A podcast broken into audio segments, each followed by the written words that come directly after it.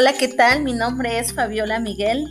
Pertenezco a una comunidad de aproximadamente 7,000 habitantes. Se llama San Juan Ixcaquiscla. Y hoy quiero compartir un poquito de cómo se vive aquí la educación con perspectiva de género. Aproximadamente hace 80 años no teníamos oportunidad, más bien mi papá, mi abuelo, no tuvieron oportunidad de educación, ni siquiera ellos por ser varones. Pero conforme fue pasando el tiempo, los estilos de vida fueron cambiando. Se fueron eh, estableciendo instituciones de nivel básico, de nivel medio superior y también contamos ahora con instituciones que te ofrecen licenciaturas. Todo esto ayudó para que se cambiara la idea de que no podíamos estudiar, de que no había recursos para estudiar.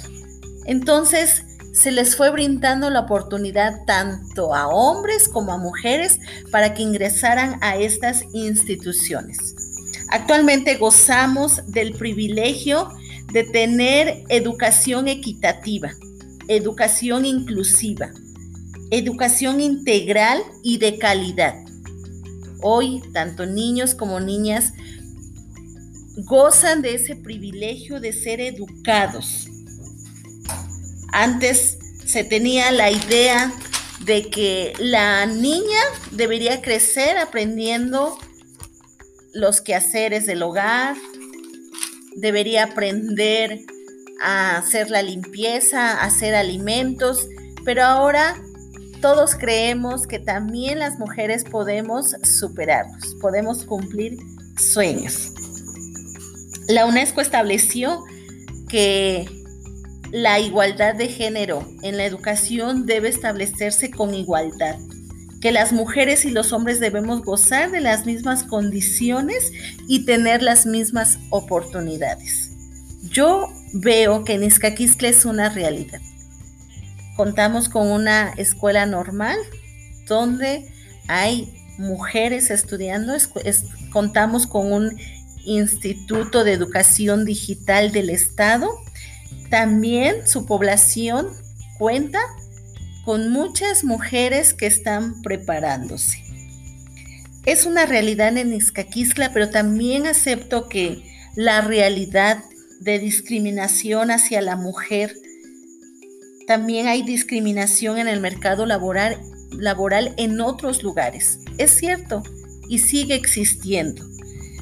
Pero la UNESCO, junto con la Agenda 2030, se ha propuesto objetivos en los cuales se llegue a esas comunidades y se instalen aquellas escuelas que se necesitan para ofrecer mejor calidad de vida a esas mujeres que no se les ha permitido estudiar. También se les otorgarán becas para que puedan estudiar. Pero hoy yo quiero invitarles a todos los que me escuchan para que sigamos en esa convivencia de respeto. Si una mujer se supera, debe seguir respetando. Todos valemos igual, todos tenemos los mismos derechos y es agradable ver cómo tomamos el rol de un hombre. También salimos de casa, también trabajamos, también traemos recursos al hogar.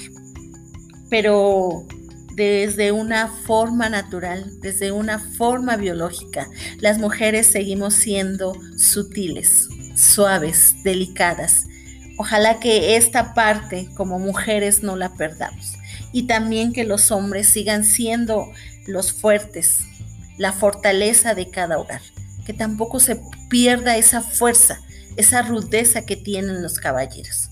Entonces, todos somos iguales, todos necesitamos educarnos, pero todos necesitamos seguir siendo respetados.